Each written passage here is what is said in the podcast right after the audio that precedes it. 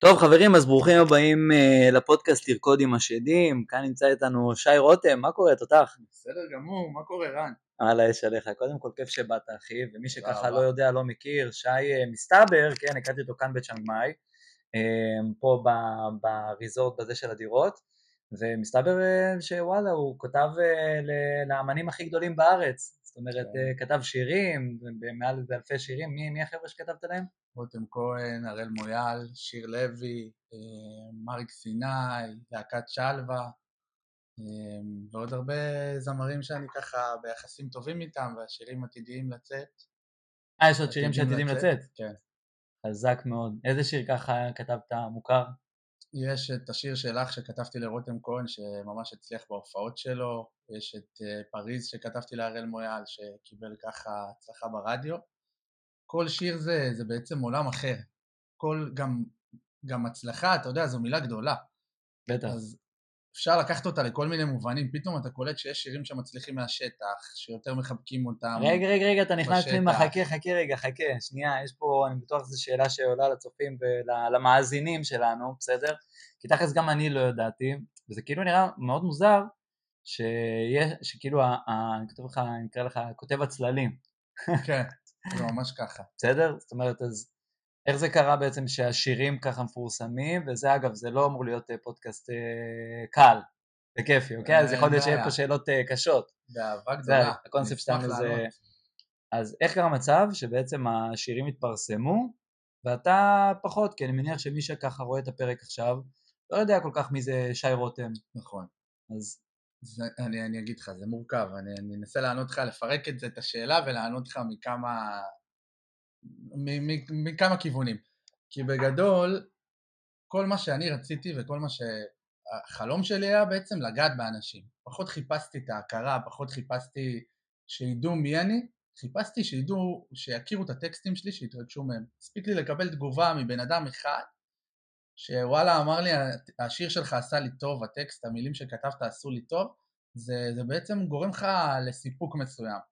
ברור שיש את הצד הזה שכל הזמן אומר כאילו רגע, אני מאחורי הקלעים, הזמר מקבל את כל ההכרה, כן. ואיפה ההכרה שלי, איפה כאילו, מגיע לי גם, אבל uh, אני חושב שהמיקוד שלי היה שיכירו אותי בתעשייה, קודם כל, אחר כך מחוץ לתעשייה. Mm-hmm. קודם כל שיכירו, שידעו מי אני, ש...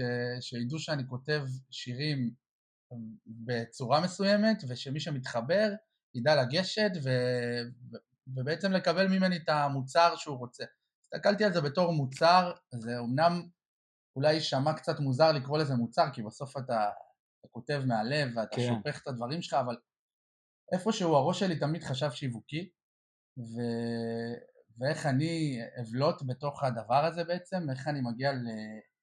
איך אני מוביל סיטואציה שבה אני שונה מאחרים. חזק. נגיד סתם, אם רציתי לשלוח שיר למירי מסיקה, תקופה שאני התחלתי, שנכנסתי לתחום, כשאני נכנסתי לתחום, זו הייתה תקופה שרק היו מיילים. עוד לא היה נהוג לשלוח הודעות בוואטסאפ, זה היה פחות חזק, טוב, כמעט עשור אחורה. המיילים היו יותר חזקים, אז אמרתי, היא מקבלת כל כך הרבה מיילים. אז רגע, רגע, לפני שאנחנו נכנסים בדיוק לאיך שנכנסת לתעשייה וזה, בסדר באמת אחת המטרות העיקריות בתוך הפרק של היום, זה כמה דברים שאני ככה mm-hmm. כתבתי, ככה אמרתי לעצמי, אז אחד זה מן הסתם איך באמת מתברגים, כן, איך מגיעים ל... בוא נגיד לשיתופי פעולה מאוד מאוד חזקים וגדולים ומתברגים בכלל בתוך איזושהי תעשייה מסוימת, בסדר? ושתיים, אנחנו עוד נראה לאן אנחנו ניקח את הפרק הזה, בסדר? ושתיים, זה, זה התכלס בפועל, באמת איך להפוך את ה... יש הרבה חבר'ה שהם מאזינים והם יוצרי תוכן והם אה, יוצרים את התוכן במטרה לשווק את העסק שלהם, לגייס לקוחות כן. וכולי. עכשיו, ובשיחה ביחד איתך הבנו שזה באמת יש קשר מאוד מאוד גדול בין, בין, עולם, בין עולמות הכתיבה לעולמות השיווק, כי בסוף המטרה של שניהם זה לגעת. נכון. זה, זה לגעת, אתה יודע, ואז לתעל את הרגש הזה כל אחד לעולמו שלו. כן. אז בואו נתחיל רגע באמת מהנקודה של איך, איך באמת אה, מתברגים או איך מגיעים למצב שאתה מגיע לאנשים האלה ואתה באמת מייצר אימפקט מאוד מאוד גדול באמצעות הכתיבה שלך או בכלל מה שאתה רוצה למכור. אני חושב שה, שהסוד, כאילו אם עכשיו יש, אה, יש יוצרים שהם מקשיבים ושומעים וכל יוצר תוכן באשר הוא, זה לא משנה אם הוא כותב שירים או כותב תוכן מסוג אחר, זה באמת פשוט להיות בעשייה כל הזמן, זה אולי יישמע קצת בנאלי, אבל לקום בבוקר ולחשוב כל הזמן איזה צעדים אני צריך לעשות עכשיו כדי להתקדם. האם אני צריך עכשיו לפנות ל-50 אנשים ומתוכם אולי אחד יגיד לי כן? אז אני... רגע, בוא, בוא נוריד רגע את התיאוריה, בוא תגיד לי אתה מה תכלס עשית. אחר כך אנחנו... אין בעיה. אנחנו אוהבים מהשטח ואז לקחת את זה לכלל. אז מה שאני עשיתי בעצם, קודם כל ישבתי והתחלתי למיין את הטקסטים שלי ברמה כזאת של עברתי על אלפים של טקסטים ואמרתי אני רוצה להבין כאילו מה, מה טוב בעיניי, מה יפה בעיניי כי אם אני מתחבר לזה ממקום רגשי כנראה שעוד אנשים יתחברו לזה מפה לשם חיפשתי שיתופי פעולה גם עם מלחינים. קודם כל יצרת, אז כן. אתה אומר, כאילו השלב הראשון... התחלתי מהיצירה, השלב הראשון זה דף ריק, זה יצירה, אתה ליצור, אחר כך אתה מסנן את התוכן שלך, את היצירות שלך בעצם, אתה מתחיל לדרג אותם. בראש שלך, יכול להיות שהדירוג שלך זה לא, שהדירוג שלי זה לא הדירוג של רן, כן? אבל היה לי חשוב לתת ציון לעצמי, לבקר את עצמי, אני בן אדם נורא ביקורתי כלפי עצמי. ואני חושב שזו תכונה שהובילה אותי קדימה, בתחום הזה. ו... ו- ולמדת משהו, או שכאילו רכשת את המיומנות הזאת איפשהו, או שזה פשוט היה לך? לא, זה משהו ש... שאמרתי לך, הכל אצלי התחיל משאלה mm-hmm. קיומית, של איך יוצרים משהו שלא קיים. זו המחשבה שעברה לי בראש בגיל 14, אמרתי אני וואלה. רוצה לדעת איך אני יוצר משהו שלא קיים בעצם, כאילו מה, מה התהליך, זה היה נראה לי מאוד קשה. ואז ראיתי שאני עושה את זה, אמרתי לך, בהתחלה כתבתי למגירה, ולא היה לי את הביטחון אפילו שמישהו אחד יראה טקסט שלי. גדלתי באור יהודה, בסביבה שכולם משחקים כדורגל וג'ודו וחוגים וזה, ואני כאילו fucking כותב כן. שירים. זה לא סיפור מגניב לספר אותו לחבר'ה. כן. אה, למרות שהיום כולם כאילו איזה יופי ומפרגנים להצלחה ברור, שלי. ברור. היום בדיעבד, אתה יודע, כן. כשמסתכלים על ההצלחה, אז אומרים וואו, פרגונים וכאלה, אה, ואני בטוח שגם כל מי ש... גם אני אגב חוויתי את זה, אני בטוח גם כל מי ש... ששומע את זה, שבהתחלה יש לנו איזשהו רעיון מסוים וש... שבא מהלב שלנו, מהתשוקה שלנו, ופחד הכי גדול אני חושב זה באמת אה, לחטוף את הביקורות האלה. בדיוק. לשתף אותו. כן, ל, ל, כאילו עכשיו מה, אתה יוצא ופותח עסק כאילו של מנטורינג או של ייעוץ או של אימון? אמרת את המילה ביקורת. מי אתה בכלל? איך זה. מתמודדים עם ביקורת, בוא נדבר על זה רגע, זו נקודה מעניינת, כי בתחום הזה יש הרבה ביקורת. כאילו אני יכול להגיד לך שנגיד, לי חדש כל הנושא הזה שאני מוציא, עכשיו זמר מוציא שיר שלי. אני ישבתי וכתבתי אותו בבית, פתאום איזה מבקר מוזיקה, אחד המבקרי מוזיקה הגדולים, נותן ביקורת על השיר, איך מתמודדים עם ביקורת, איך מתמודדים עם ביקורת שלילית, הוצאנו שיר אה, שנקרא פריז, אחרי הפיגוע שהיה בפריז. Mm. אז מה זה פרסום? מה זה פרסום שלילי? כאילו מה שעבר לי בראש, הראל מויאל בחר בטיימינג להוציא את השיר הזה בדיוק יום אחרי הפיגוע. איך התייחסו לזה? אז באמת היו כאלה שאמרו, מה, זה ניצול ציני של המצב? ומי שקצת הבין עניין, והמבקרי מוזיקה הרציניים, הבינו שכתבנו את השיר הזה מזמן, ואף אחד לא חיפש פה ניצול ציני של המצב, אבל זה התקשר והתחבר לנו לסיטואציה הזאת, והיה נכון להוציא אותו בתאריך הזה, ואני חושב שאין דבר כזה פרסום שלילי, כי השיר קיבל פרסום. אני מאוד קרה. מאמין בזה, כאילו... אז רגע, רגע, עכשיו אתה מדבר על פרסום שלילי, שכאילו כבר שמה בהצלחה, בסקסס, ב... בוא נרד להתחלה, כן, בוא, בוא, בוא, נגיע, בוא, בוא נחזור רגע לנקודת ההתחלה.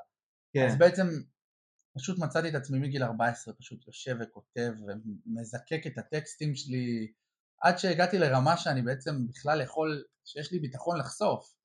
אה, עמד מעליי מישהו מהמשפחה ופשוט סגרתי את המחשב ואמרתי כאילו לא, אני לא רוצה שיקראו את זה. והוא אמר לי מה זה, ואז הוא אמר לי שזה יפה. קיבלתי ככה פידבק ראשוני, אתה יודע, התחלתי להעלות טקסטים לפייסבוק, פתאום אנשים התחילו להתחבר, פתאום זה יצר אה, סוג של engagement אה, ובאמת אנשים התעניינו בדבר הזה והיו אה, שולחים לי הודעות בפרטי, תעלה יותר טקסטים, אנחנו מחכים לשמוע, אנחנו פה בהפסקה, בעבודה, זה הכיף שלנו לקרוא את הטקסטים שלך, תן לנו לשמוע גם סקיצות, תעלה את זה להלחנה, זה יפה, זה... באמת קיבלתי את הפידבקים האלה שכנראה הייתי צריך לקבל כדי לחזק את הביטחון שלי.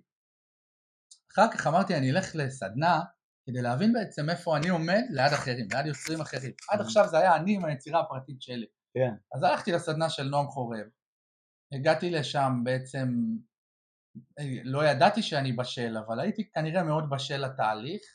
הוא נתן שם כל מיני משימות כתיבה וכל מיני דברים בעצם שאמורים להוציא אותך מאזור הנוחות ו- ולפתוח את ההשראה. ו... ואז בעצם ראיתי שהוא מאוד מתחבר לתוכן שאני יוצר, לטקסטים שלי, שזה מאוד הזכיר לו איפשהו באיזשהו מקום אה, משהו, משהו בהוא כשהוא היה יותר צעיר בתקופות האלה, והוא לקח טקסטים שלי ואמר להם, תראו, עושים, ככה עושים את זה, מבחינת אקספוזיציה, מבחינת עוגן טקסטואלי, איך, שה, איך שהשיר מדבר, איך שהוא עובד רגע, מי, ש, מי שככה שומע את כל המושגים המורכבים האלה, בסדר? אז אנחנו, אל תדאגו, זה לא יהיה עכשיו, אה, זה פרק על אה, כתיבה ואקספוזיציה וזה, אבל כן. אנחנו כן רוצים, אה, לא, אנחנו גם רוצים להוריד את זה אחר כך לקרקע ולראות איך באמת ליצור באמת, ליצור ממקום ולהצליח באמת לגעת באנשים, וגם אני חושב שאחד הדברים הגדולים עכשיו, בתקופה הזאת, זה גם להתמודד עם מחסומי כתיבה. כן, זה משהו מאוד מאוד חזק. ואיך לדחוף את עצמך קדימה. אני חושב שקטע של מחסומי כתיבה, בוא ניגע בזה רגע. רגע, שנייה, אנחנו קופצים מנושא לנושא. נמשיך. סיים את ה... אוקיי, אוקיי אז היית שם עם, עם נועם חורב, ואז אמרת לי, סיפרת לי ששמת לב בסוף. ש, שאני קצת, אני יותר בולט מאחרים, אוקיי, הבנתי שיש לי פה איזה משהו, היינו באמת, מחזור אחרי מחזור אחרי מחזור, אולי 500 אנשים לדעתי, והיו גם פגישות מחזור, ואתה פוגש אנשים, מתוכם אולי, אולי בודדים הוציאו שירים לרדיו, באמת, וכאילו אמרתי, אני רוצה להיות בין הבודדים האלה. אני, אני רוצה להרגיש שאני מצליח לגעת, והפידבקים ששמעתי מהסביבה הקרובה שלי, אפילו מהמשפחה, אין בזה כסף. אל תעשה את זה, תחפש עוד משהו מהצד. אני ידעתי להשתיק את הקולות ואמרתי זה לא מעניין אותי, אני יושב עכשיו עם המחשב שלי בדירה שלי הקטנה והצנועה בחדר אצל ההורים כן. ואני כותב שירים, באיזה גיל זה מה שאני רוצה לעשות. זה היה אני חושב בגיל 17-18 שנפל לי האסימון זה מה שאני רוצה לעשות בחיים. אני רוצה להגיע למצב שאני מתעסק בכתיבה ואני רוצה שאנשים יתרגשו מהיצירה שלי.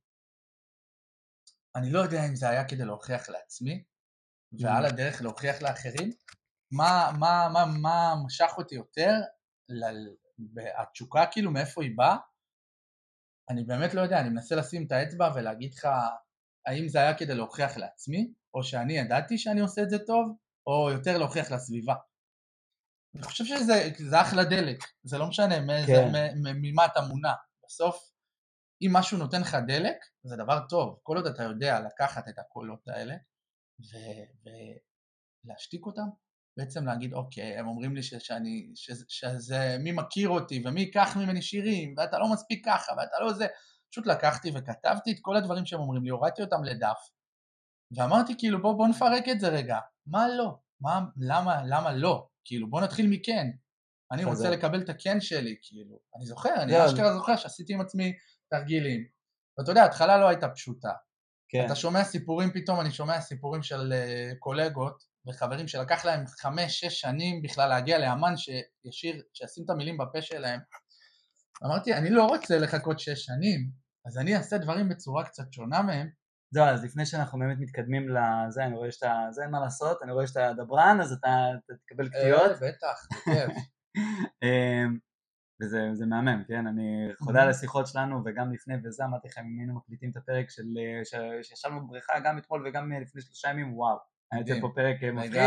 וזה הייתה אז, אז רגע אחד לפני כי אני חושב מה שנגעת עכשיו זה בדיוק אה, משהו שהרבה מאוד חבר'ה חווים כל הנושא הזה של, של הספקות ושל התהיות לפני שאנחנו ממשיכים הלאה ובאמת איך אפשר לקצר את הזמנים האלה של לפרוץ קדימה עם התוכן שלך או עם היצירה כן. שלך איך באמת מתמודדים רגע עם, ה, עם, ה, עם הביקורות או עם ה... לא היה לך שום ספק? בוא נתחיל מזה קודם כל. אז לא היה לי ספק שאני, שאני אגיע לאן שאני רוצה להגיע.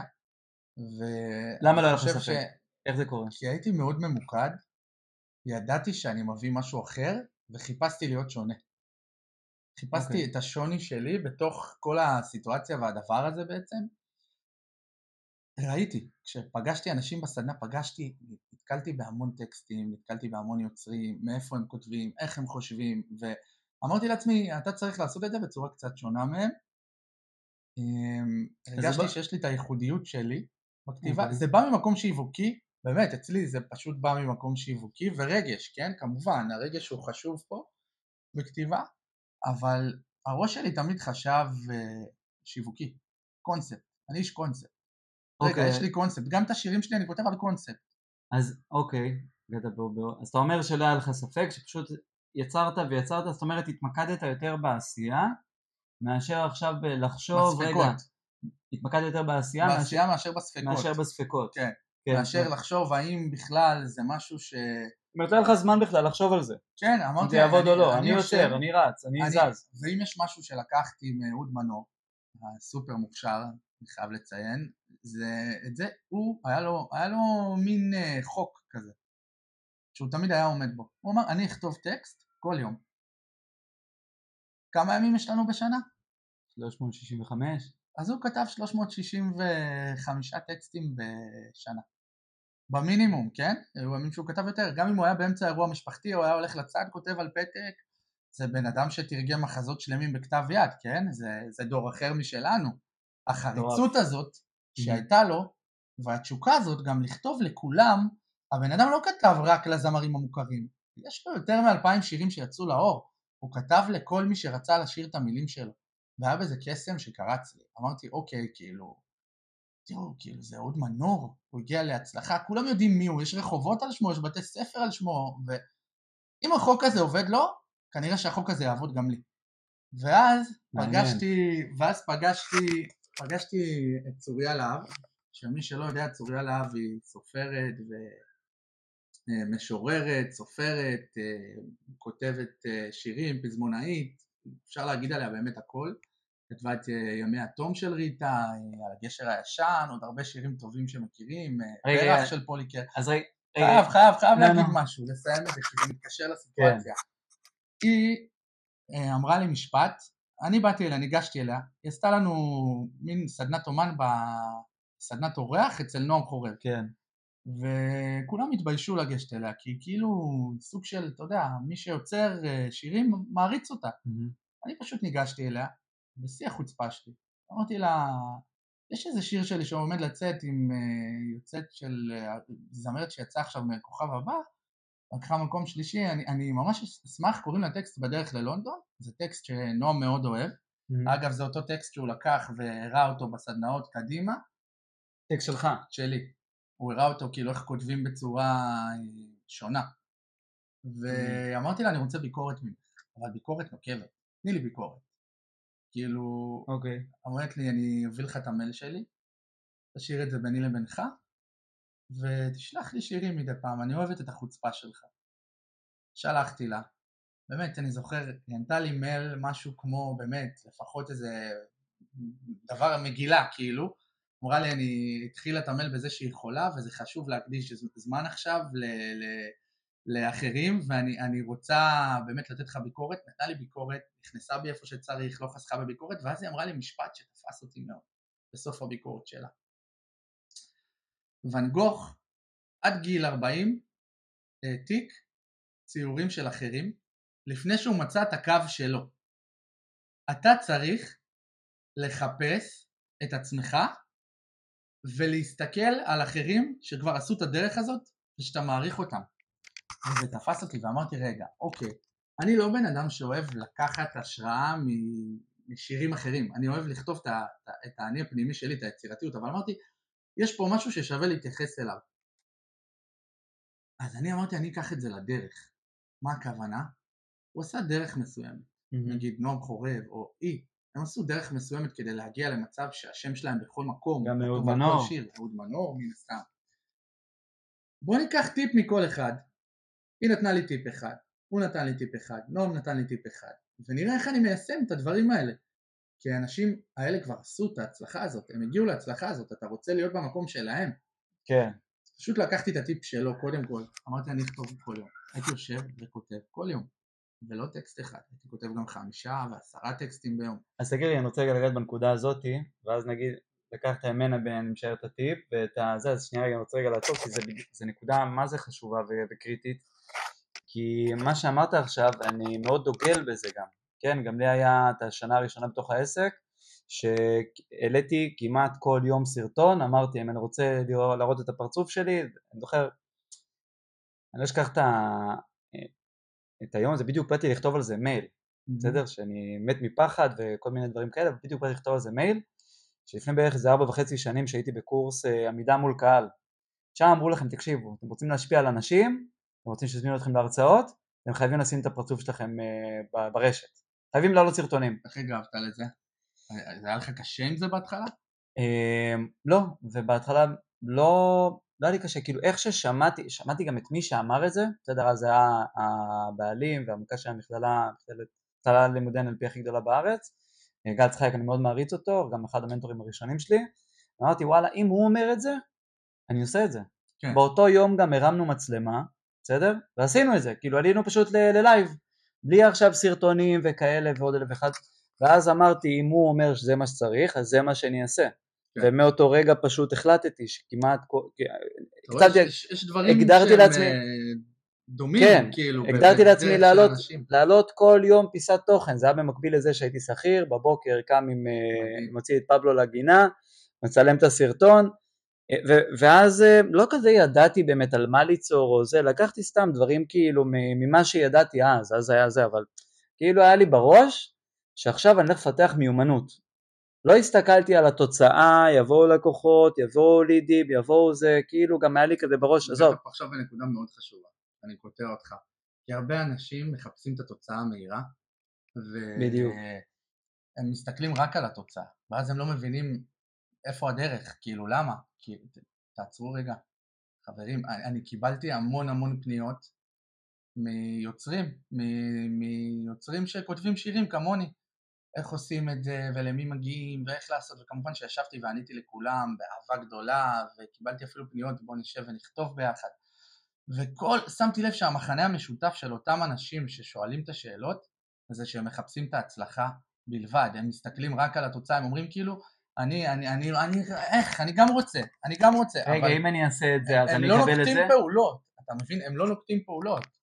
אני חושב שההבדל בין בן אדם שבעשייה תמידית לבין בן אדם שנקרא לזה חולם במרכאות, זה, זה שמיים וארץ, כי, כי אם אתה לא תעשה את הצעדים כדי לכבוש את המטרה שלך, אני מעדיף לקרוא לזה מטרה ולא חלום, mm-hmm. חלום זה, זה, אתה יודע, זו מילה... כן, זה כזה גדול ו... כן, רחוקה יותר. כן. אני רוצה לקרב את זה אליי, אני קורא לזה מטרה. אם המטרה שלי עכשיו לכתוב שיר לרותם כהן, אני אכתוב שיר לרותם כהן למרות שהוא לא לוקח שירים מיוצרים, עד שאני כתבתי לו שיר הוא לא לקח. אני היוצר הראשון שבעצם הוא לקח ממנו טקסט שהוא לא שלו, פשוט העזתי, פשוט שלחתי, פשוט עשיתי, פשוט הגעתי להופעות, נתתי דיסקים, yeah, חילקתי. אז הנקודה היא באמת לעשות, פשוט לעשות, כאילו לעשות את הפעולות. בלי לחשוב. בדיוק. ממקום של אמת. לא צריך לחשוב על התוצאה, זה... לא צריך, כאילו אין... מה זה ממקום של אמת? התוצאות יגיעו. אני אומר כאילו, ההצלחה תגיע.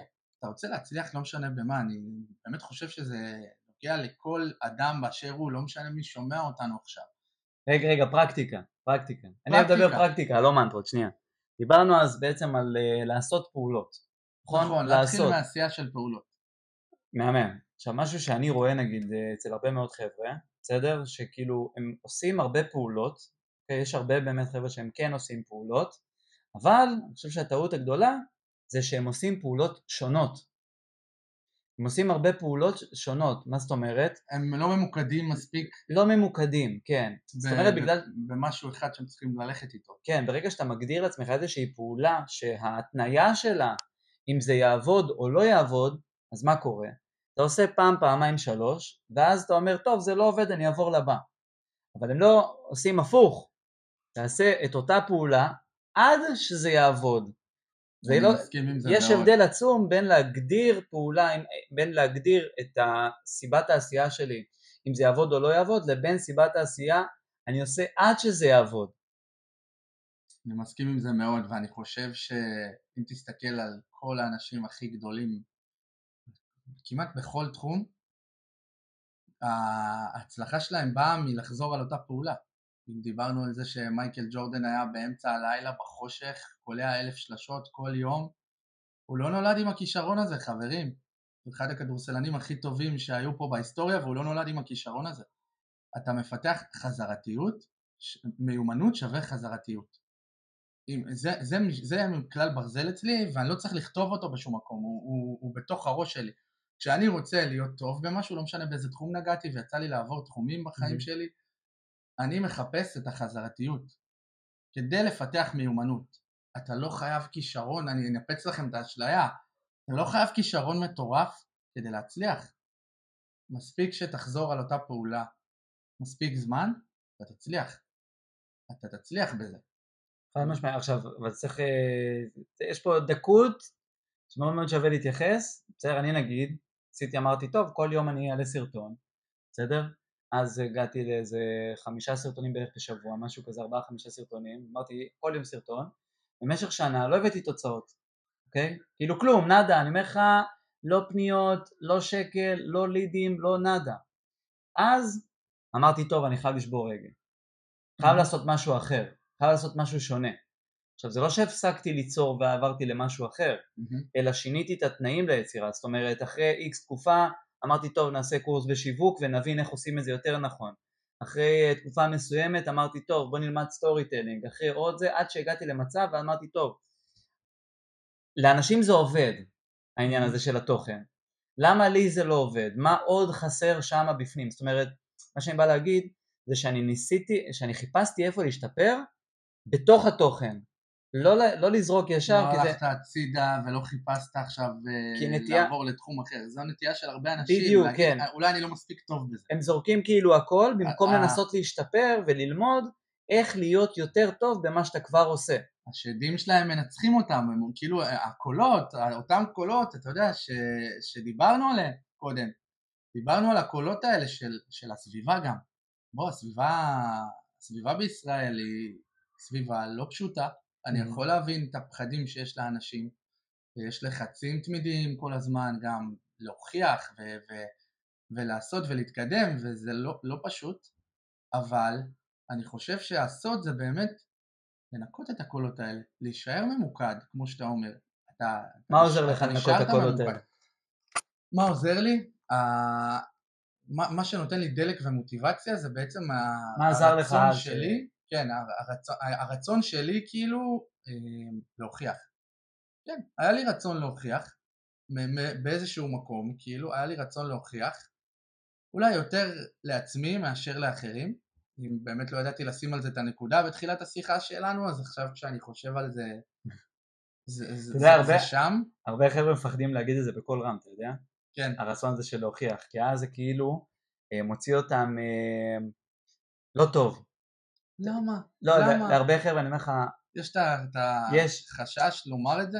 כן, יש הרבה חבר'ה שמפחדים להגיד, כי נגיד מתוך העולם ההתפתחות האישית, בסדר, כל המאמנים, מטפלים, שהם כאילו אומרים אה, כולנו פה ובטוב ובזה, לא, מה פתאום, אני לא צריך להוכיח כלום, או איפשהו, אני חושב ש... זה מגננות שהם שמים על עצמם, זה סיפורים שהם כן. מספרים לעצמם, כולנו רוצים להוכיח. כן, כי, כי באיזשהו מקום, בסדר, כל אלה שלמדו התפתחות אישית, אומרים, רגע, אבל אם אני פועל מתוך להוכיח למישהו אחר, אז זה לא טוב, זה, זה כאילו מה זה אומר עליי? שאני לא מספיק טוב? אז אני מוריד את זה החוצה ואז כאילו נגמר להם הסיבה, כאילו נגמר להם הדלק, הם כבר לא מוצאים את הזה או שהם מתכחשים לדלק הזה, מחפשים בכוח משהו אחר ואני אומר למה?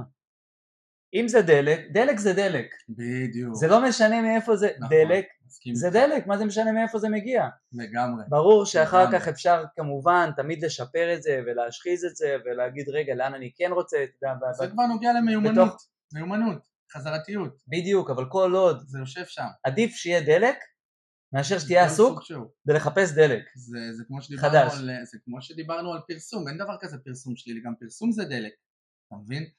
ומבחינתי, כאילו, תחשבו שונה, תנסו לחשוב שונה, לא משנה ב- ב- באיזה תחום אתם נמצאים בעצם, תמיד תנסו לבדל את עצמכם, אם יש משהו רגע, שעזר רגע, לפני לי. שאנחנו ממשיכים בבידול, שנייה, בנושא הזה של הדלק, ואז אנחנו נצלול פנימה mm-hmm. לבידול, ואז אנחנו ניכנס לפרקטיקה קצת אה, מחסומים, לא סיימנו לדבר על המחסומים. אה, כן, אנחנו נדבר על ה, גם על המחסומים, גם על הבידול, אמרתי לך, יכול אולי נעשה עוד פרק, הכל טוב, אבל זה באמת דברים סופר חשובים, כי זה אחד המחסומי כתיבה שיש גם, בסדר? זה גם מתחבר למחסום כתיבה. נכון. הפחד מביקורת, שזה לא יהיה מספיק טוב, שהם לא יודע מה, עוד אלף ואחד דברים, כי אם אני רוצה להוכיח וחס וחלילה אני טועה, אז זה לא יעבוד, וגם אני חושב שבאמת כמו שאמרת מקודם, הסביבה בארץ ובכלל גם מי שגדל למשפחה של אה, שכירים, אוקיי? אז הרבה, אז מה, בעולם השכירים איך זה עובד, בסדר?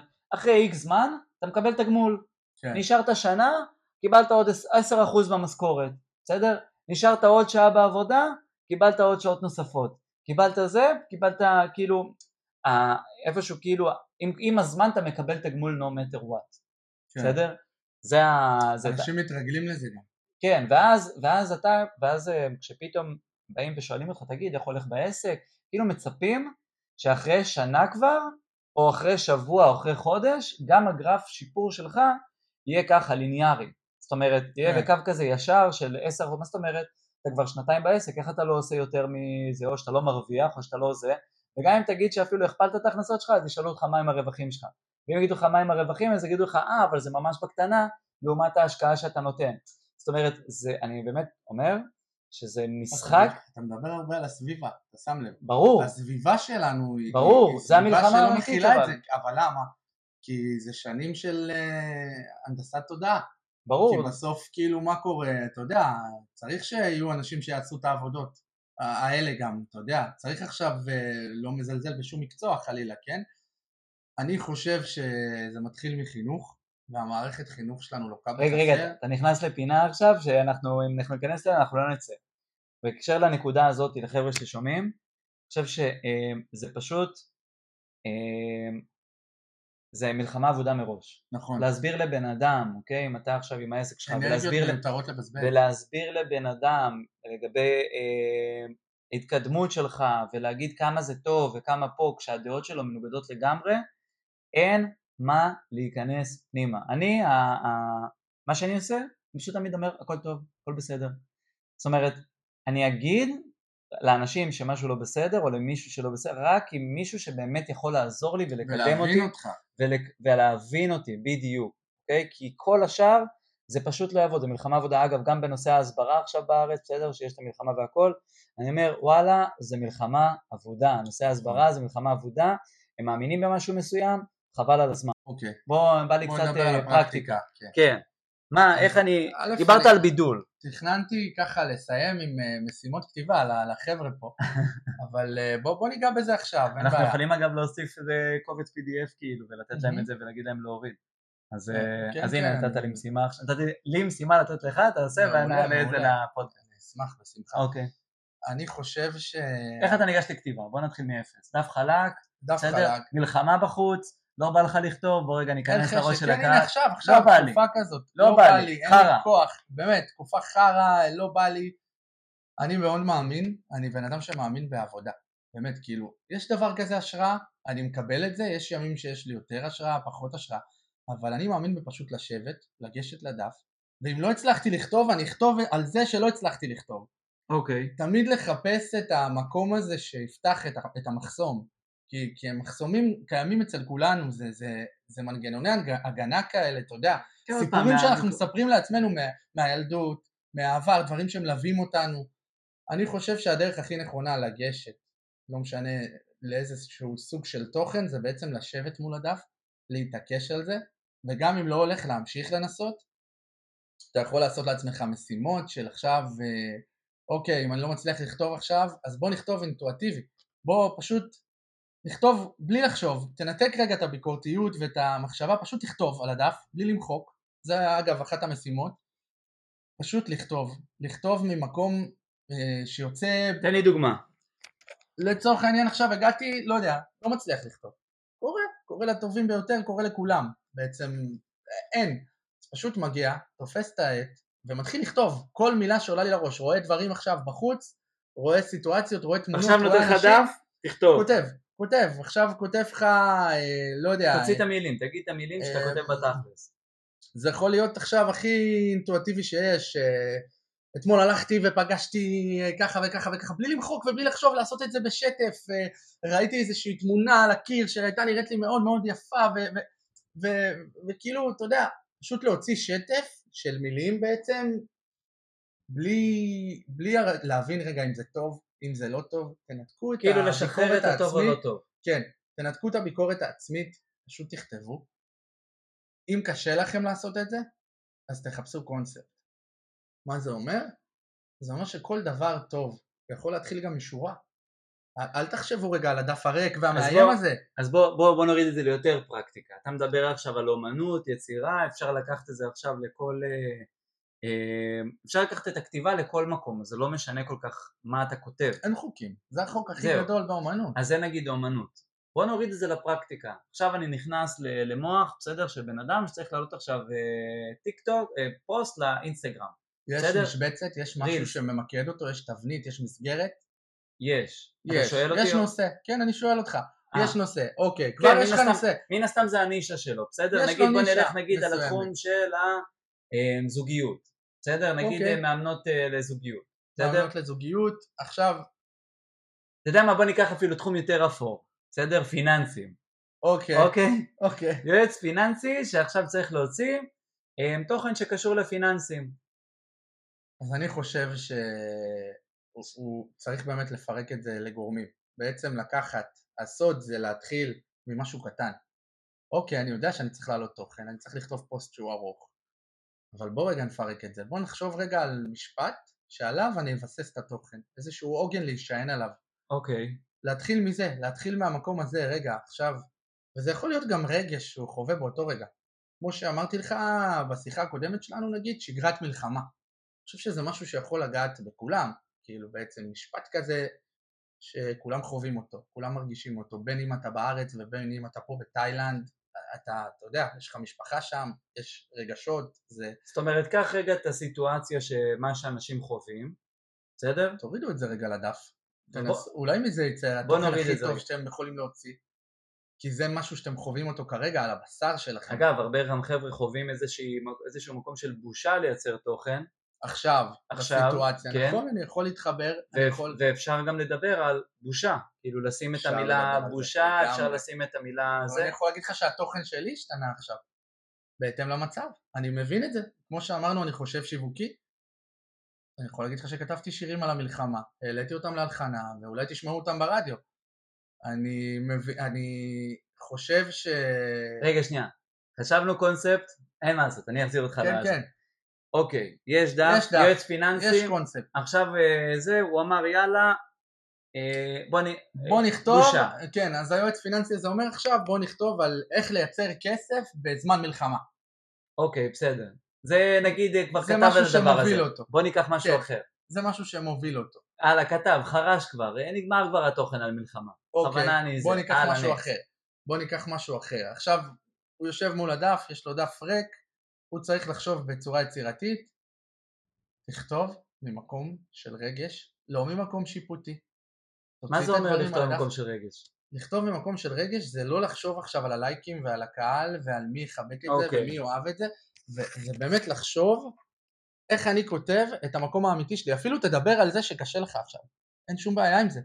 תבוא תגיד העסק שלי נמצא פה עכשיו בקשיים מסוימים בגלל התקופה הזאת שאנחנו חווים אני רוצה לשתף אתכם מי אני, תספר את הסיפור שלך, תספר את הדרך שלך, מבטיח לך שתקבל אהבה מהקהל שלך.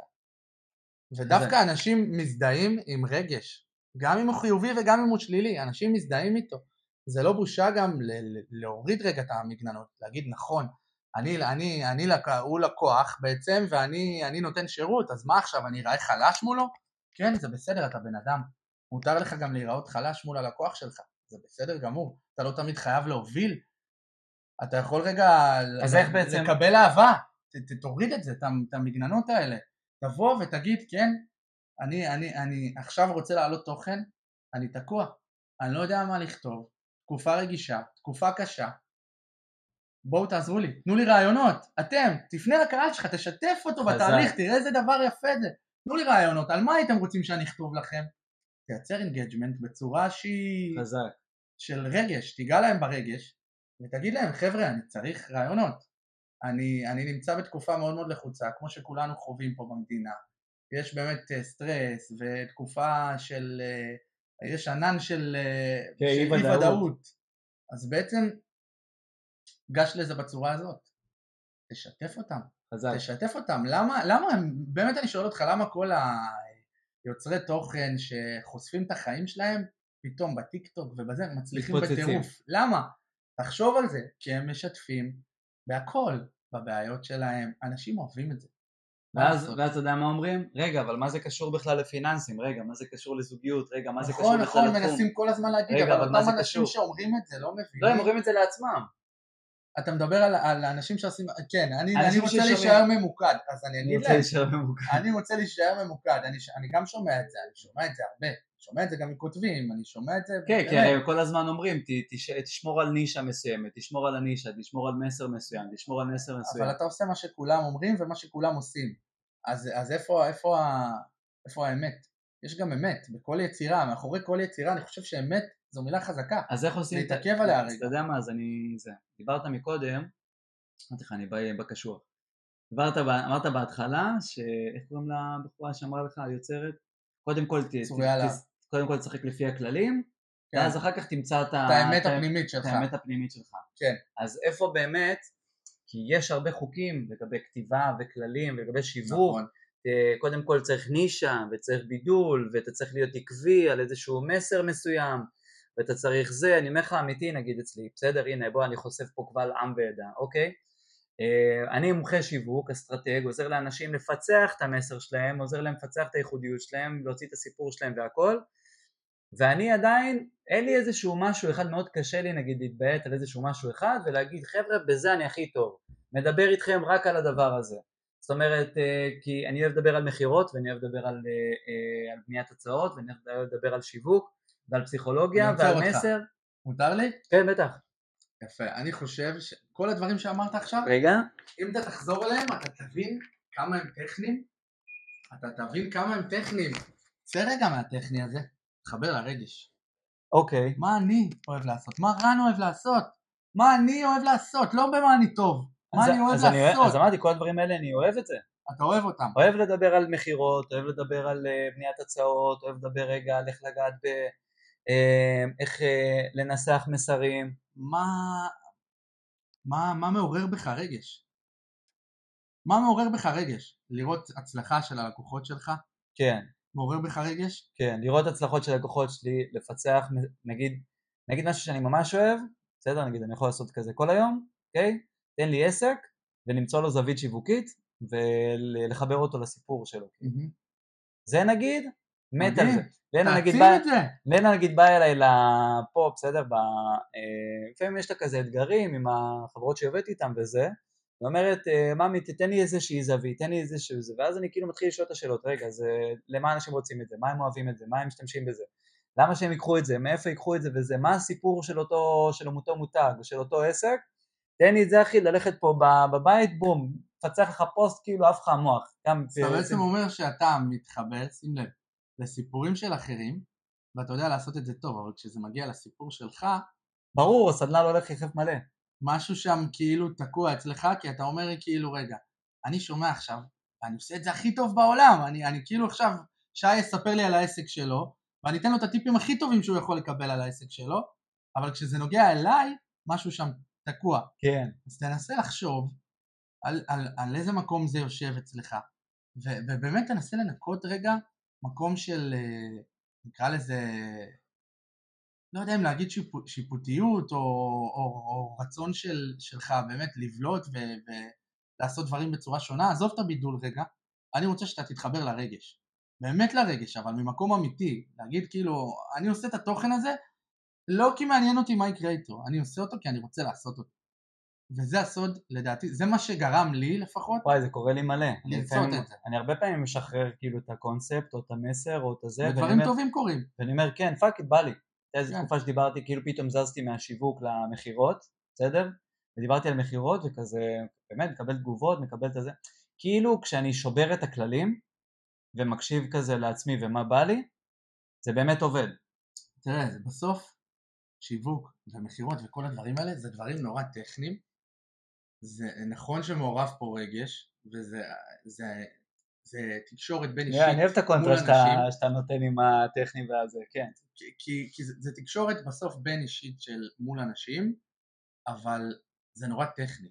אז אם אתה יוצא רגע מהמשבצת הטכנית, ומנסה לחשוב בצורה שהיא פחות טכנית, יותר מעורבת רגש, זה מעורר אה- אהדה והערצה מהסביבה. אני יכול להגיד לך, גם בחוויות אישיות שלי ודברים שאני עברתי, כשאני כתבתי מתוך חוויות אישיות שלי, זה ניצח הכל. ברמה שזה שירים שלא נשארו במגירה, הם נלקחו בימים ספורים.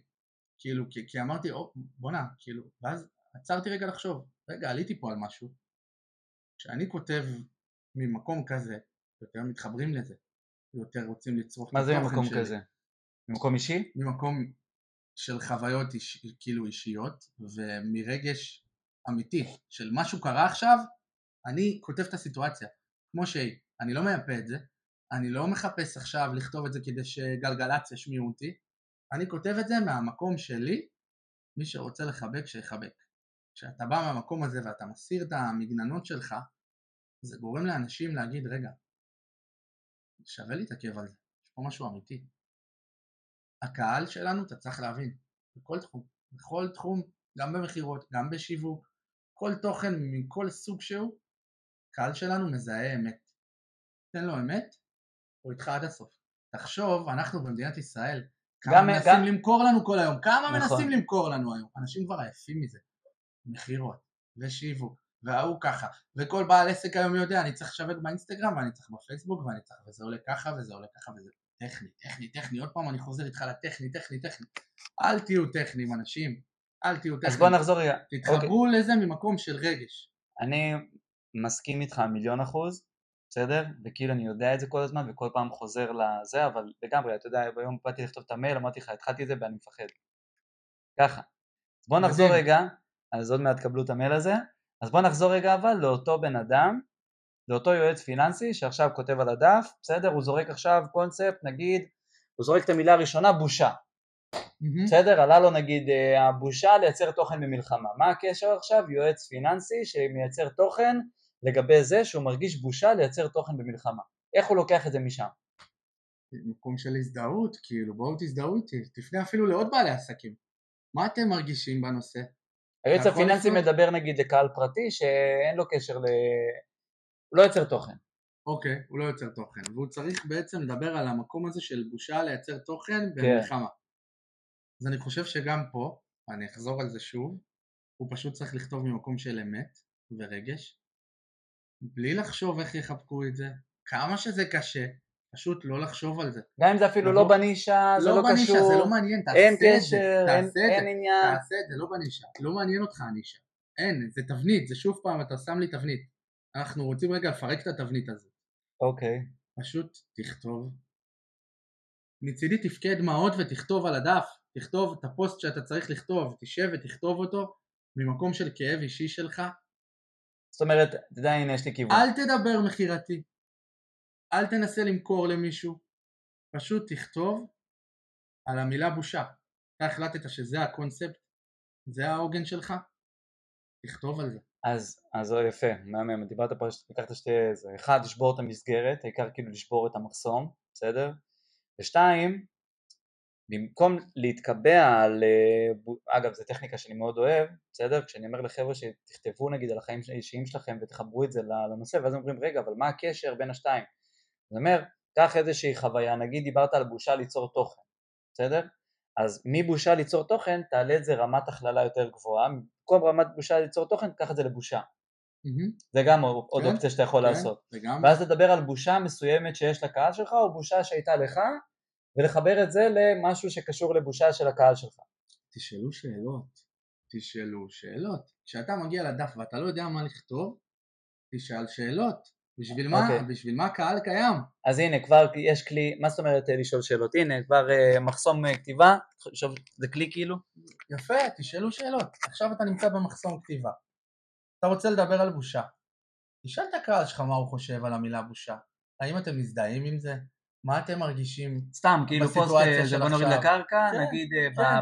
בסטורי נגיד, תיבת זה, בתיבה שמה, שאלות כן. תשובות, מה אתם חושבים על המילה בושה? בדיוק, תתחילו מזה, תשמעו, תשמעו את הקהל שלכם. רגע, אולי גם הוא מזדהה עם מה שאתם מרגישים עכשיו. לבן אדם... אולי אתה לא לבד, ואז אתה תרגיש יותר טוב לכתוב, כי אתה לא לבד בזה. אז אני, הנה, אני מקשה עוד יותר. לבן אדם אין עוקבים, אף אחד לא עונה לו בתוך התיבת פניות, מה הלאה? מה הלאה? הוא חושב, אה, הוא צ... אם אף אחד לא עונה לו, הוא צריך לחשוב שונה מאחרים. לעשות דברים בצורה שונה. מה זה אומר? אם אין לו מספיק עוקבים ואין לו, והוא רוצה לייצר תוכן, אז אם אתה דיברת, אין לו, אין לו, אם אתה דיברת ממי לספוג. אם אתה דיברת נישה, אז אני לא אומר תמצא את הנישה שלך, כי אני לא אוהב את ההגדרה הזאת נישה. אני כן חושב שצריך שיוצר... מה ההבדל בין נישה לקונספט? נישה זה קטן כאילו וקונספט זה, מה ההבדל? קונספט זה משהו שממקד אותך למשהו ספציפי, כאילו באותו רגע שאתה רוצה להוריד לדף. נישה זה להפך, נישה זה משהו גדול יותר בתוך, בתוך עולם ש, של מלא נישות. אוקיי. כאילו, אתה מבין? נישה זה רחב, אבל כשאתה מחפש קונספט שהוא ייחודי בכתיבה, אז זה צריך להיות משהו שהוא, שמדבר ב, ב, בשפה מסוימת שתתחבר אליך, לאמת שלך. לאמת שלך, כאילו גם כשאתה מחפש קונספט, זה צריך להיות משהו אמיתי, ממקום של אמת. אני יודע שאנשים אומרים, הרגילו אותנו לחשוב שנישה זה משהו קטן, נישתי, אני לא חושב ככה.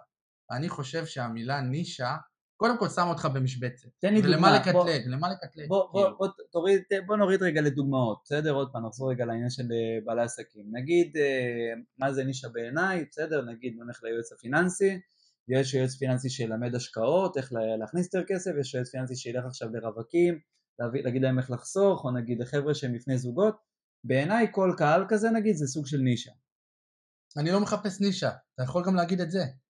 זה מה שאני אומר, אם הוא תקוע ועוד אין לו קהל, תחווה אותם רגע, תראה, אולי אתה תמצא את הנישה שלך בדרך, מבטיח לך. זה מה שקרה לי גם בכתיבה. לא חיפשתי נישה. ונראה לי שזה הסוד, כאילו, כשאתה תקוע ב... שצרבו לנו בתודעה שאנחנו צריכים להיות, אה, לא יודע, ללכת בדרך מסוימת. לא יודע, אחד רוצה, לא יודע, אבא שלו אמר לו תהיה רופא, תהיה עורך דין, תהיה זה. נישות, נישות, נישות, נישות, תבניות, תבניות, תבניות, כל, ה, כל הפודקאסט הזה אני חופר על תבניתיות. אז, אז... זה מה תבנית, אל תחפש תבנית, אז... אל תחפש. אז איך זה מתחבר עם האמירה של בוא תלמד את החוקים, ואז אחר כך תבין את ה... תמצא את הקול שלך, איך זה מתחבר בין השניים? אז אני אגיד לך מה, אתה יכול גם למצוא תוך כדי תנועה, וזה בסדר גם לעשות טעויות. זו הדעה שלי, להפך, תטעה. ככה אתה תדע מה לעשות יותר טוב בפעם הבאה. אתה מבין? אני מאוד מתחבר למה שאתה אומר, כן? אני, אני בגישה... תתחיל, תיגש, תיגש, אין לך על מה לכתוב, אין לך עוקבים, אפס עוקבים, אתה מתחיל דף חדש עכשיו. איפה אתה יודע מה הנישה שלך, או מה יעבוד לך? זה בולשיט. קודם, שאומרים לך תמצא את הנישה שלך. כל המשווקים שבאים למכור לך, אומרים לך, לא, הנישה הזאת לא טובה לך. תחפש, הוא בעצמו לא יודע, מבטיח לך, האיש שיווק שלמד שיווק, ויודע ועשה וחקר, הוא לא יודע. הוא לא יודע מה הנישה שלך. אתה צריך לחפש את האני הפנימי שלך, את מה שמרגש אותך. אם לא תעשה דברים ממקום של רגש, אתה לא תעשה אותם טוב, לא משנה מה. אין דבר כזה לאורך זמן, זה לא יחזיק מים. יכול ברור. להיות שאתה תיצור אה, קהילה מסוימת, שתצרוך את התוכן הזה כי היא מתחברת אליו, אבל אתה לא מתחבר לזה. בגלל זה, בגלל זה באמת אחת השיטות שלי להוציא נגיד אה, נישה, נישות, בסדר, או נגיד אה, תחומים או זה, קודם כל אני אוהב לעבוד עם, אני גם אומר לחבר'ה לפני שהם צריכים לעבוד איתי, תיצרו תוכן, קודם כל תרגישו את השטח. בדיוק. קודם תתגבר, תתגבר קודם כל על המחסום של אני טוב לא טוב. תזוז. לשתף, קודם לשתף, כל, תשתף. כן. הרי מה זה ליצור תוכן? זה לשתף, זה לחשוף, זה להוריד מנגנונים, זה להוריד שכבות, זה לא משנה איזה תוכן. בסוף כשאתה כותב, כתיבה עם, זה משהו שיוצא ממך. העולם שלנו נברא במילים. אתה אומר כאילו כמה כוח יש במילה, מילה אחת לפעמים יכולה לשנות גורל של בן אדם. אתה יודע, מספיק ששמעתי פעם אחת, אתה טוב בזה. יש בזה, יש לזה אפקט בום. מסוים. משהו קורה, פתאום אתה שומע, פתאום דודו טסה נתן לי מחמאה על איזה שיר שלי, ואני אומר, וואו, אני מעריץ את הבן אדם הזה, כאילו, מה קורה? אם הוא אוהב את זה, רגע, יש פה משהו, זה, גור... זה מחזק לך את הביטחון. אז אני חושב שאותו יועץ פיננסי, שאין לו עוקבים ואין לו קהילה, אין לו עדיין מספיק ביטחון להבין מה הנישה שלו. הוא חייב לחוות, הוא חייב לצאת לדרך, להתחיל את המסע הזה. שיכתוב משפט, שיתחיל ממשפט. אם קשה לו לכתוב עכשיו ולמלא את הדף, שיזוז. כן, סטורי קצר, כן, תזוז, תהיה בתנועה. אחלה, בן, אותו בן אדם כבר ייצר תנועה, יוצר תוכן, עכשיו הגיעה המלחמה, בום, בלוק. ואין לו כזה הרבה קהל, אבל זה כבר בן אדם שכבר יוצר תוכן וכאלה. אז אמרנו... מחכים שהוא יעלה פוסטים כבר, יש לו קהל קטן ו... לאו דווקא מחכים, הוא לא מרגיש שהם מחכים, בסדר? הוא יוצר okay. את אוקיי. התוכן, אין תגובות, אין לייקים, למרות שכביכול על המספרים וזה, גם לא יצטרך למכור, כל אחד והשיט שלו, אוקיי? בא, שם על הנייר עכשיו את המילה בושה, אומר, התחיל לשתף, מה זה אומר לשתף מהעולם שלו? מה הוא יגיד? מה הוא יכול להגיד? מה, או אתה יודע מה? אמרת שלוש שאלות, בסדר? מה השאלות שאתה שואל? אני חושב שהייתי ניגש לאנשים ושואל אותם בעצם מה, האם הם חווים ומזדהים עם בושה עכשיו, ועם בושה לשתף תוכן עכשיו? האם הם חושבים שזה בסדר לשתף תוכן בזמן מלחמה? מה אתה מרגיש? כן, לשאול את האנשים בעצם מה הם מרגישים, ואיפה המילה בושה יושבת אצ... אצלם בעצם, אצלהם, אצל הקהל שלו. מה... ולחפש מחנה משותף. אין לו קהל, הוא עם עצמו. זה עם עצמו. אז לחפש הזדהות. אם הוא עם עצמו והוא רוצה לגעת בהרבה אנשים, באמת ליצור הזדהות, לדבר על זה ממקום של חוויה אישית. כבר דיברנו על זה. כאילו ממקום של וואלה, אני יושב עכשיו, נמצא פה עם המשפחה שלי. אני צריך לדאוג לרווחה של המשפחה שלי, אני צריך לייצר תוכן, אני צריך להתקדם עם העסק שלי, ואני לא יכול, תראו מה קורה, כאילו, אנחנו חווים פה דבר מאוד קשה, שתפו אותי, איך אתם מרגישים? לנסות ליצור את הפידבק מהצד השני, לקבל פידבק, להתחיל מקבלת פידבק מהצד אומר, השני. אז אתה אומר, זאת אומרת, התחלת אגב, בדרך כלל ב storytelling או בתוכן, בסדר, הנה עוד פעם מלמדים אחד החוקים תתחיל בבעיה נגיד, משהו שאתה חווה, ואז תספר איך פתרת אותה, או לא פתרת אותה, אוקיי? Okay? לא חייב סוף אה, לכל דבר, לא חייב גם לפתור כל דבר. זה כל הקסם, אני חושב, בעולם התוכן. מה זאת אומרת לא חייב סוף לכל דבר? כי מלמדים איתנו שיש התחלה את הסוף. נכון, זה תבנית עוד פעם. זו תבנית שאנחנו, שנתקעים עליה. אני יכול להגיד לך שהרבה פעמים אני מעצבן את הקוראים שלי ומעצבן אותם. ואת המאזינים של המוזיקה שלי, אני לא כותב סוף לשיר. מה זאת אומרת לא כותב סוף? אני יכול להשאיר סוף פתוח. ואז אה, אתה יודע כמה תגובות אני מקבל על זה? מאנשים, המון. אבל זה כאילו, זה לא יוצא... כותבים לי בפייסבוק אנשים שלא מכירים אותי, ואומרים לי, על מה השיר מדבר? מה, מה, כאילו, מה קורה ביניהם בסוף, בסיפור? כאילו, יש פה סיפור רומנטי מסוים, אבל אין סוף. השארת אותי נגיד, במתח. אז נגיד אני לוקח את זה לעולם של אה, זה עולם של התוכן של בעלי עסקים. בסדר, עוד פעם אני מחזיר את זה, נגיד אותו יועץ פיננסי מדבר על זה שעכשיו יש את הקשיים ואת הלא ברור כל כך ויש חוסר ודאות לגבי מה יקרה, איך יקרה, נכון? Mm-hmm. אז מה, ואז הוא מסיים ב... הוא לא נותן את הפתרון, ואז הוא אומר, איך אתם מרגישים? בדיוק. זהו, זה התוכן? בשאלה, כן. זה התוכן. כן. אוקיי. Okay. כן, כן, דווקא אני מתעקש שכן. כי אני באמת חושב שהפתרון... מה, הפוסט ש... כאילו עכשיו רילס, יענו בן אדם מדבר, אני מדבר יענו, מדבר על אה, תוכן אופישלי נקרא לזה. תפתור את זה ביחד איתם, עם הקהל שלך, זה מדהים. אז אתה יודע, כשאני קיבלתי את הפניות האלה מהקהל, אמרתי לו, זה בדיוק מה שרציתי שיקרה, זה מה שעניתי ל, ל, לאותו מאזין של השיר. אמרתי לו, אפשר לקחת את זה לכמה, לכמה כיוונים, אבל תיקח את זה, בוא נשאיר את זה ככה. מה, הסוף שאלת אותי? תיקח את זה למה שעושה לך טוב. אולי עכשיו אני אגיד לך משהו שינפץ לך את האשליה ואתה תתבאס ותגיד, לא בא לי לשמוע את השיר הזה יותר. מה הסוף שלך? שאלתי אותו. באמת, החזרתי לו שאלה. מה הסוף שלך? תכתוב לי סוף, אולי אני אוהב את זה, אולי אני אגיד לך שכתבתי את זה גם ככה. אבל זה נגיד אומנות, בסדר? מה קורה באומנות? אין חוקים, בסדר? Mm-hmm. אומנות זה כזה ככה וזה, ו... איך זה בא לידי ביטוי נגיד אצל היועץ הפיננסי? אני חושב שהוא צריך לשאוף למצוא את הפתרון יחד איתם ולא לתת להם את הפתרון כי אז כשבן אדם נותן פתרון זה מרגיש כאילו הוא משווק לי, רגע, הוא מוכר לי, מה, מה הוא עושה פה? רגע, עכשיו אנחנו בתקופה רגישה, הוא מדבר על מלחמה והוא זורק לי פה מכירה כאילו, רגע, חשבתי אבל שהוא בתקופה רגישה, לפתור את זה יחד איתם, יחד עם הקהל, תבוא ותדבר על זה תשתף, תסיים בשאלה. תשאל שאלה, תקבל תשובה, תשאל עוד שאלה, תקבל עוד תשובה, ואתה תגיע לפתרון. ואנשים נגיד בתוך, ה... בתוך האינסטגרם מאוד קשה להוציא תגובות ו... נכון, אבל אני חושב כשאתה שואל בצורה ממוקדת, תקבל תשובה. אתה צריך לשאול את זה בצורה ממוקדת, מתוך מקום של רגש, לא מתוך מקום מכירתי. מה אתם הייתם עושים? מה? איך אתה, מה, מה, מה האסטרטגיה שלך להתחבר לרגש? וואלה, אתה יודע, אני יכול להגיד לך, אני בהתחלה, נראה לי עד, אה, סיפרתי לך, אחרי אותה שנה שיצרתי כל, אה, כמעט כל יום סרטון, עברתי לכתיבה. Okay, כי כאילו בגלל שלמדתי כל מיני טכניקות מסוימות וכאלה, של storytelling וזה, אז היה לי קשה לדבר את זה ב, אה, בסרטונים. אגב, אני חושב שזה טיפ מדהים, בסדר? מי שתקוע ביצירת תוכן בסרטונים, תעברו לכתיבה. לגמרי. זה משהו שעבד לי, שעזר לי, כי בסוף, מה, יש כאלה שיותר קל להם ישר לפתוח מצלמה ולדבר, אני אישית, לפעמים בא לי ככה ולפעמים ככה, אבל לפעמים כשאני תקוע כאילו עם המצלמה, אני אומר בוא רגע נכתוב. כאילו מבחינתי הכתיבה זה סוג של כזה עוגן כזה. Mm-hmm. Okay, זה מאוד עוזר, כי זה עושה לך סדר, ב... כאילו, עושה לך כזה סדר. אגב, גם במערכות יחסים. גם במערכת יחסים. אם אתה נמצא עכשיו מול הבת זוג שלך, ואתה לא מצליח לדבר, תכתוב לה. אם יש איזה משהו שיושב ומפריע, זה תמיד ייקח אותך למקום אחר קצת יותר, אולי אם אתה לא מרגיש בנוח באמת לעשות משהו מסוים, תעשה אותו בדרך אחרת. כמו שאמרנו, לשבור זה, אתה שובר את התבנית. כן. לכן זה עבד. כן, ואז רגע, אני רוצה... אה, ואני מצאתי ש... שעברתי מהסרטונים אחרי שנה, שהתחלתי לכתוב מה שאני חווה ומרגיש, וסיפרתי storytelling ואת הניסיונות ואת הזה, היה איזה שבוע שפשוט בשבוע אחד כתבתי כאילו את כל הדרך שלי וכאילו השארתי כזה סוף פתוח.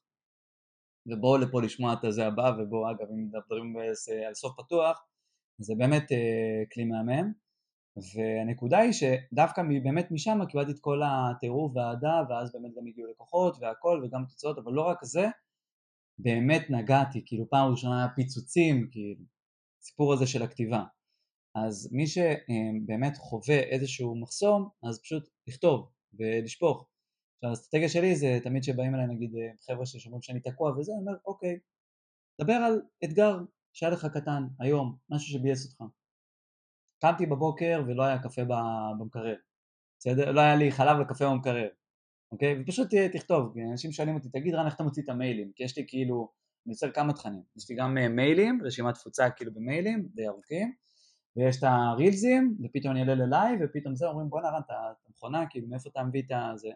המיילים, אני את האמת עכשיו חזרתי לזה, ואני חושב שבאיזשהו מקום, אחרי שאתה יוצר כל כך הרבה תוכן, ואתה גם מלמד ליצור תוכן, בסדר? ואני חושב שזה גם קורה להרבה מאוד אנשי מקצוע, נגיד אותו אחד שהוא מלמד פיננסים, אותה אחת שמלמדת זוגיות ואותה אחת שזה, בהתחלה נכנסים ממקום באמת של כזה רגש ותשוקה וזה, ואיפשהו נהיים טכניים. נכון. כי זה כבר נהיה כאילו טייס אוטומטי, נקרא לזה ככה. כן. ואז כבר הרגש הולך. אז איך מחזירים את הרגש, אתה שואל? כן. זה פוסט בפני עצמו, שתדע לך. צריך להחזיר את הרגש. וזה יכול לגעת בכל זה פוסט או פרק? זה יכול להיות גם פרק וגם פוסט. אני, כאילו גם, גם פרק של ה, שלנו וגם פוסט של המאזינים שלך, כי כן. הרבה אנשים מרגישים לפעמים שהרגש הולך לאיבוד. אז יש טכניקות. התשוקה נעלמה, המוטיבציה ירדה. אז זה יישמע מוזר, יש טכניקות להחזיר את הרגש. אוקיי. ופה אני חוזר לטכני, ולדברים של הטכניקה בעצם. אתה יכול להחליט שאתה כותב היום מכתב לאני העתידי שלך, או שיש לך עכשיו, נגיד... או אני העבר, כאילו כן? העבר. או רשימה של כמה מילים נגיד, לקחת, שאתה חייב להשתמש בהם עכשיו בפוסט, בתוכן שאתה יוצר. סתם, זורק לך, עשו לי פעם תרגיל, היה שם את המילה מטאטא, היה שם את המילה פרופסור, הביאו לי את המילים הכי מוזרות שיש ואמרו לי תכתוב על זה שיר. אם יהיה לנו זמן אני אקריא את הטקסט שיצא משם, יצא משהו מיוחד, שונה, אפרופו בידול, זה יצא מגניב בטירוף, כי אני מרגיל את המוח שלי לחשוב אחרת. מאיך שהוא חושב בדרך כלל כשאני עובד על אוטומט. המשחק הסוציאלי, כאילו, אה, מכיר את זה, שאתה לוקח כאילו כל מיני נקודות ואומרים לך יאללה, סע, צור כן, מזה משהו. כן. אז המוח שלך מחייב את עצמך כאילו... אתה, אתה עובד, אתה חושב אחרת, אתה חושב מאזור אחר, ממקום אחר במוח, כי אתה כבר לא יושב מול דף ריק, כבר יש לך כמה מילים, ואתה רץ על זה. זה אחד התרגילים שאני יותר אוהב. זה לוקח אותי תמיד לכיוון חיובי, וזה גורם לדברים לצאת החוצה. זה מאוד חזק אגב האסטרטגיה שלי לצאת נגיד מאיזושהי תקיעות או מאיזשהו מחסום אה, כתיבה או יצירה זה קודם כל אחד זה באמת לשחרר ולהזיז רגע בצד את כל החוקים וכאלה בסדר? ושתיים זה לשחרר את התוצאה כי מה שאני חושב הרבה פעמים אה, מונע מאנשים אה, לזוז וליצור זה שהם כל הזמן חושבים, זה יעבוד לי או לא יעבוד לי. נכון. ואז הם לא זזים. וזה בטוח לא יעבוד. הם לא עושים, הם בכלל לא מתחילים. הם לא עוזים ולא זזים, ואז זה בטוח לא עובד. אז בשביל, זה כאילו, זה מצחיק. בשביל שמשהו יעבוד, אתה חייב לנתק את המחשבה שזה כן. יעבוד. שוב אנחנו חוזרים לפחדים האלה של אותם אנשים, כן. ו- וכמה זה חשוב המקום הזה של אמונה עצמית, ואיך אתה בונה את זה. פידבקים. בגלל זה אני אומר, למה חשוב לשתף ולשאול שאלות, וכדי לקבל פידבקים מהקהל שלך. גם הפידבקים אגב, גם הרבה חבר'ה, אתה יודע, לא מקבלים עכשיו פידבקים, אתה לא מקבל לייקים, לא מקבל תגובות, לא מקבל פניות, לא מקבל, לא סוגרים איתך. אז תעצור, יש, תנסה רגע להבין, רגע אולי אני אעשה משהו בצורה שונה. אולי אני צריך לשבור את התבנית הזאת שאני נמצא בה, התבנית הזאת פחות עובדת. בדיוק. זה בסדר לדעת, לשים את האצבע ולהגיד, אני מנסה כבר חצי שנה, דיברנו על חזרתיות, תחזור על, אותו, על אותה פעולה אבל בדרך אחרת. בדיוק, זה, אפשר ה- לעשות זאת. זה מה ש... זה, זה, זה, כאן הטעות, וככה אנחנו גם נסגור ונחתום את הפרק, שזה לא אה, לשנות ולשבור הגה ולשנות לגמרי, אלא זה לעשות את אותו דבר ולשבור את החוקים של אותה עשייה של אותו דבר, לגמרי. אוקיי? כאילו זה לחלוטין. כזה, או לשבור את החוקים של מה שעשית עד עכשיו אותו דבר, או לשבור את מה שחשבת שנכון לעשות אותו, דבר- באותו, באותו ש- הדבר הזה. מספיק שתשנה משהו קטן, איזשהו חוק שהוביל אותך, התוצאה תהיה שונה לחלוטין. זה כל היופי בתוכן. מספיק שתכתוב ממקום שהוא פחות שיפוטי, או שתעשה את זה בטכניקה שונה במרכאות, שוב חזרנו לטכניקה, או בלי טכניקה. או בלי תעשה. טכניקה, כן, כמו שאמרנו, פשוט לשפוך על הדף, אה, לא יודע, אתמול כן. הלכתי ברחוב ופגשתי את רן ו- ו- והתחלנו לדבר והיה מדהים והיה זה, ולכתוב ממקום כזה לפעמים באמת פשוט אה, אינטואטיבי, להתחיל ולראות לאן זה. לוקח אותך. ואז תעשה מחיקות, אל תעשה מחיקות, הנה נותן לכם תרגיל, תשבו על הדף, תכתבו כל מילה שעולה לכם לראש, אם זה דברים שאתם רואים פיזית בעיניים, או דברים שרצים לכם בדמיון, ואחר כך תעשו את המחיקות שלכם ואת הסדר שלכם, תתחילו, תשפכו על הדף. זה, זה תרגיל שתמיד עובד, חזק. כי זה גורם לאנשים לעשות, כמו שאתה אומר, הצעד הראשון שהם צריכים לעשות, לכתוב, עכשיו יושב מול הדף, הוא לא מצליח, הוא לא כן. יכול, זה נראה לו גדול, זה מאיים עליו כל השורות האלה שם. לגמרי. טוב, אז בוא, בוא ככה נארוז ונסכם את הפרק, בסדר, בנקודות. וואו, דיברנו פה על אה, מלא, דיברנו גם על אה, התמדה וגם על נחישות וגם על זה, אז בואו ככה ברמה הפרקטית, אוקיי? בוא, בוא נמנה רגע את ה... איך ניגשים בכלל לטקסט, בסדר? זה נגיד הנקודה הראשונה, אז אתה אומר בעצם, אה, לפעמים משהו, זה, בוא, בוא, נדבר, בוא נדבר על הנקודות ששוברות את המחסומים. כן. בסדר? הנקודה הראשונה ששוברת את המחסומים זה היה נקודה הראשונה אמרנו זה פשוט ליצור, לעשות, ל- ל- בלי לחשוב, ל- לבטל את השיפוטיות בעצם. לבטל אני את חושב השיפוטיות. שזה הדבר הכי חשוב. כן, לא לבטל... לחשוב על התוצאה. רגע, אני רוצה להגיד משהו, לא לחשוב איך הוא יצא. אוקיי, זה. מעולה. לשים את. התוצאות בצד. אגב, כן. מי, ש, מי שמאוד משימתי, נגיד כמוני, בסדר, וקשה לו לשים את התוצאה בצד, אז אני נגיד מגדיר לעצמי את התוצאה, אף פעם לא מגדיר תוצאה אחת. אני תמיד מגדיר כמה תוצאות. חוץ. מהתוצאה נגיד החיצונית, בסדר? אני מגדיר את התוצאה הפנימית, שזה להיות יותר טוב ממה שהייתי מקודם. אתה יודע, אני תמיד חושב שזה דבר להיות- מדהים. להיות כותב, להיות כותב יותר טוב, להיות יוצר יותר טוב, כאילו, זאת אומרת, אחת המטרות שלי זה תמיד מיומנות. אתה יודע, הדבר שעבר לי בראש כל הזמן לאורך הדרך שלי זה אני רוצה להיות הכי טוב. וזה מעולה, אבל זה בסדר להגיד את זה לעצמך גם. אתה יכול להגיד את זה גם בקול רם, לאנשים, לסביבה. זה, זה משהו חשוב, נגיד, אני מאוד דוגל בלשתף ולספר ולא מעניין אותי מה יחשבו. אני כן, אני, אני, אני שי ואני כותב תוכן ואני יוצר שירים ואני עושה מוזיקה ואני מתעסק גם במסחר והשקעות. אני רוצה שאנשים ידעו מה אני עושה, כי זה גורם גם לי להיות עוד יותר על זה. השיתוף, בגלל זה Mhm. אמרתי כמה השיתוף חשוב.